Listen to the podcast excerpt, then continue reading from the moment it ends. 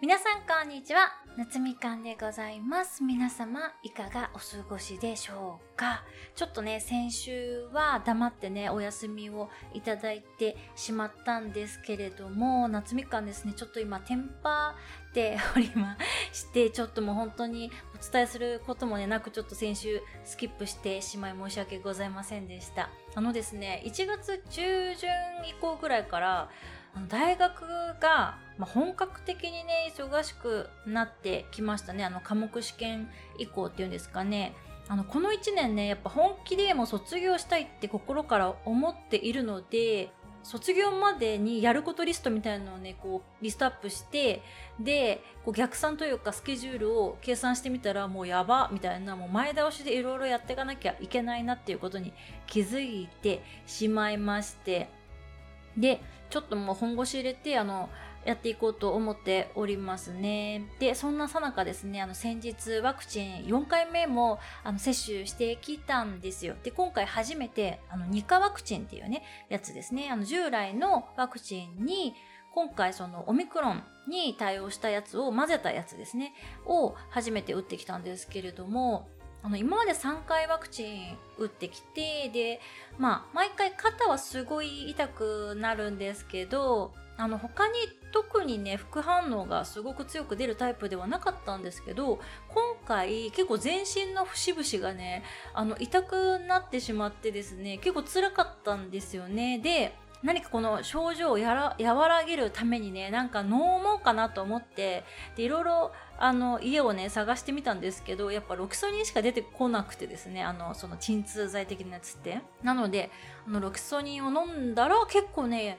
すぐ楽になったのであのこれからねワクチン4回目打とうかなって思ってる方で副反応ねちょっと怖いなって思ってらっしゃる方は、まあ、ロキソニンお家にねある方はもしねちょっとあの全身的にこう痛さとかあとはこう辛さっていうかあの疲労感っていうかね疲れたって感じのあの感覚が出てきた時ロキソニンね1個オプションとしてあのあるっていうのをね心に留めておいていただければと思います。思いますで、まあ、そんなさなか、あの、再レポートって言って、その大学のレポートって不合格になったら、また書き直して送んなきゃいけないんですけど、それも、あの、1月中に2つやろうっていうふうに決めてて、で、あの、今日1月30日 ですよね。で、1月30、明日までにちょっと2個ね、仕上げていきたいなと思っております。で、こんな感じで、まあ、学業が結構本格的に忙しくなってきてしまっていて、で、あの、仕事は別にそんなに忙しくないんですけど、まあ、仕事以外も結構忙しくてですね。で、夏みかんここしばらく何をしてたかっていうと、まずね、あの、1個目、ツイッターではちょっと、あの、チラチラアップデートしてたんですけど、あの、お金のね、器をまたぐぐっとね、広げるために、ちょっとバンジーというか、ちょっと実験的なことをやった旅にね出てきておりました。で夏みかん今までもあの皆様にもねお伝えしている通り私自身に無形の商品っていうのは結構がっつり使えるタイプなんですよね。まあ7桁とかを一気にこうボンって使うとかは全然抵抗感なくできちゃうタイプなんですけれどもまあ、有形のものですね。そういう、カバンとか服とか靴とかに高額出すっていうのが、こう、去年までできてなかったんですけど、まあ、去年の11月かな？に、あの、初めてね、有形の高額商品ですね、カバンなんですけど、を自分に、ま、買ってあげられたっていうのがあって、あそこで、まあ、ちょっと有形のブロックも外れたっていう感じだったんですよ。で、この段階で私は、私に無形と有形の高額は買うっていうことができるんですけどそうなったら次はま他人に無形と有形で使うっていうのをやるとこうお金の器が全体的にこうグワンと広がるわけですよ。で他人に有形に関してなんですけどあのここでもねお話ししてきた通りおととしの、まあ、暮れというかにあの実家建て壊しがあってその後建て替えしてそれで去年のゴールデンウィークぐらいに実家がま完成したんですけれどもその時にあのまあうちね何度もお話ししてる通り実家がかなり貧乏ですので、その時に、まあ、7桁私もちょっと支援というかさせていただいたんですよ。で、これがまあ一応有形かなと思っていて、家ってまあ有形じゃないですか。だからまあ、それにお金出してたっていうので、まあ有形で使えたんですよね。で、唯一この他人に向けの高額を使うっていうのをこうなかなかやってきてなかったなっていうふうに思っていて、で、そんなさなかですね、その他人にこう、ある結構ね、勇気がいる金額を使うっていう機会が訪れたんですよ。で、それがどんなかっていうと、まあ、ざっくりお話しすると、まあ、彼氏でもないけど、まあ、知り合いというか、恋愛感情というか、ロマンティックなそういう関係性では一切ない方と、まあ、旅行に行って、で、もう何から何まで全部私が出すっていうのをね、今回やってみました。もう本当に、えっと、飛行機からホテルから食事から、そのコンビニに立ち寄った時に買うものも全部、まあタクシーとかもですよ。全部レンタカーも私が出しましたね。で、まあお土産買ったんですけど、お土産も もちろん私の、えっと、お財布から出させていただきました。で、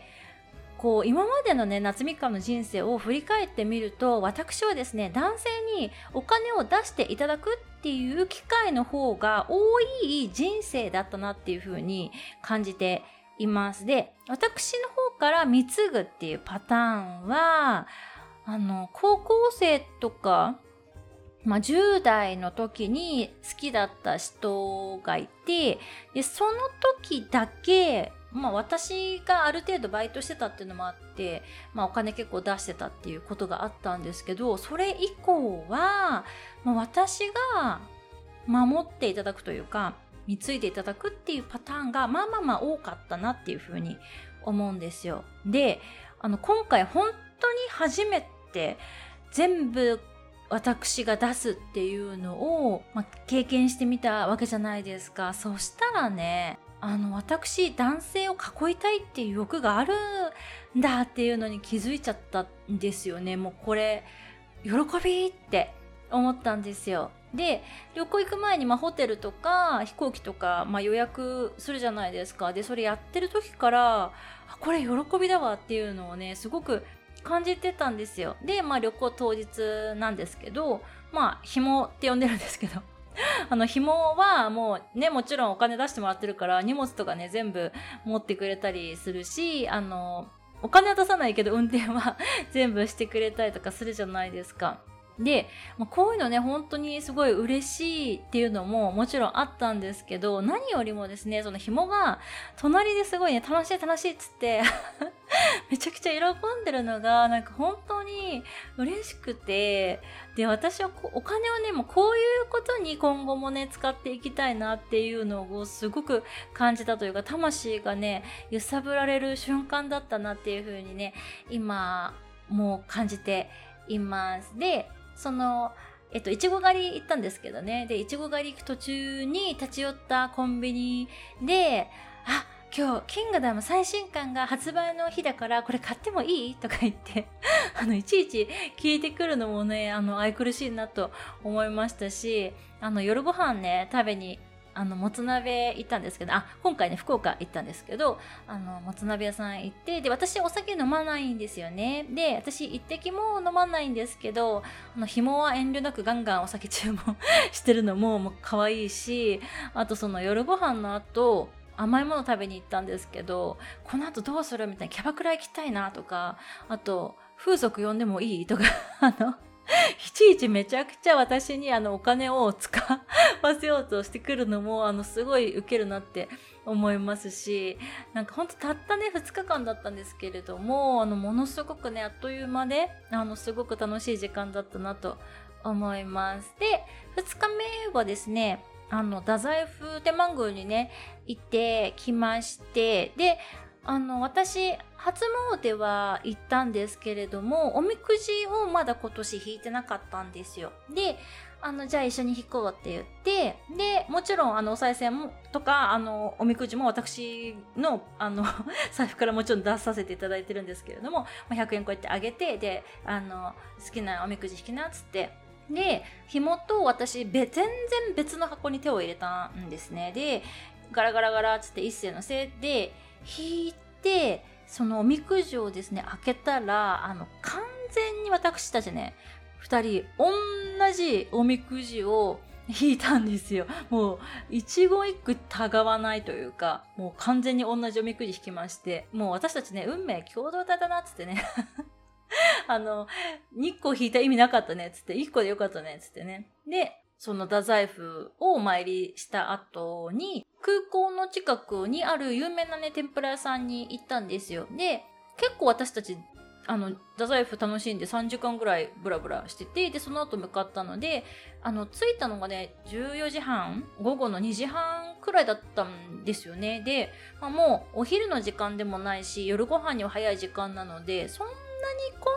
んではないかなってちょっと舐めてたんですけど50人ぐらいね並んでたんですよ平日ですよだからね、みんなすごいこういうこう、中途半端な時間でもね、こんなに並ぶぐらいね、有名なね、天ぷら屋さんなんだなと思って、こう、期待値上がるじゃないですか。で、まあ30分ぐらいででも、あの、席通してもらって、で、食べたらね、本当にすごく美味しくて、で、あの、塩辛がね、おかわり自由だったんですよ。なので、塩辛もおかわりして、あの、大満足ですね。で、いっぱい食べて、で、空港行って、で、また飛行機乗って東京に帰ってきたっていう感じでございます。で、今回ね、その2人でおみくじ引いて全く同じやつが出たっていう話したんですけれども、まあ、そのおみくじに書いてあったことがですね、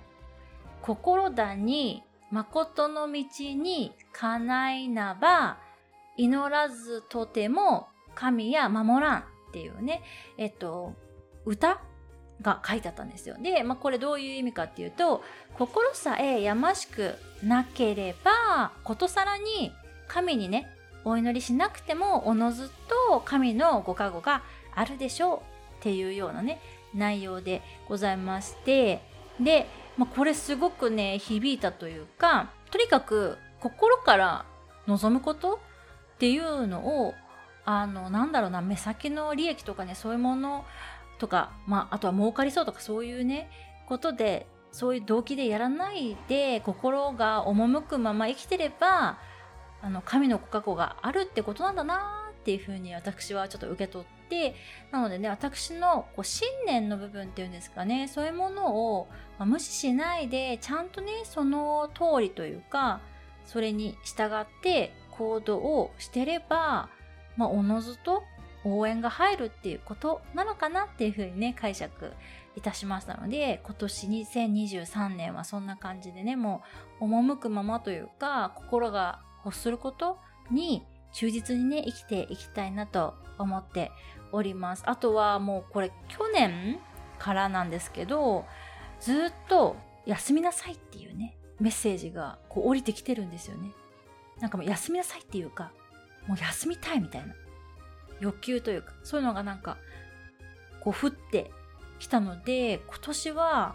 ちゃんと休むっていうのをね、やっぱり本気でちょっとやろうかなと思っているんですね。で、まあ私本気で休むっていうことをしたことないって話、この前のエピソードでも多分お話ししたと思うんですけど、なので、でもやっぱりやることがあるとなかなか難しいじゃないですか。例えば仕事とかがあったら、その日というかその時間は休みたいと思ってもまあ無理じゃないですか。でちゃんと真剣に休むっていうのは、まあ、仕事をしてる場合じゃないわけですよ。なのでこっから先はねちょっとまた次回お話ししようかなと思うんですけれどもあのこのね福岡の旅行からまあ夏美が戻ってきてからすぐに結構またバンジーいろいろやっておりまして、今またそのバンジーの最中というか行動をやっている途中なんですけれども、そのね、夏みかんが今何をしているのか、何に震えているのかっていうのはまたね、次回お話ししたいなと思っております。で、今年ね、お正月からあの大阪と京都行って、で、今回、えっと、福岡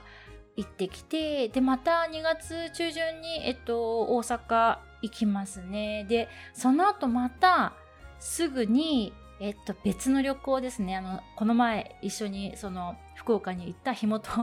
一緒にですね、またちょっと別の場所にも旅行に行く計画立てておりまして、これもね、おそらくは全部私が出すことにはなると思うんですけれども、なんか、本当にね、こういうお金の使い方幸せだなっていうのを感じたので、もうどんどんね、あの、使って、どんどんやっぱり移動してね、年始のエピソードで私今年はすごく移動したいって話したんですけれども、もうかなりあの発言放ってから直後にこうやっていろいろ行く先がね、決まっているので、なのでね、あの、本当に今年は日本いろいろ各地ね、回っていけるような気がしていますし、海外なんかもね、あの、あんまり海外行きたいなって今年は最初の時点では考えてなかったんですけれども、もしかしたらちょっと海外もね、行くのもいいかななんていうふうに思ってきております。皆様、今年何かね、旅行とかね、される予定ある方、ぜひ、ぜひ、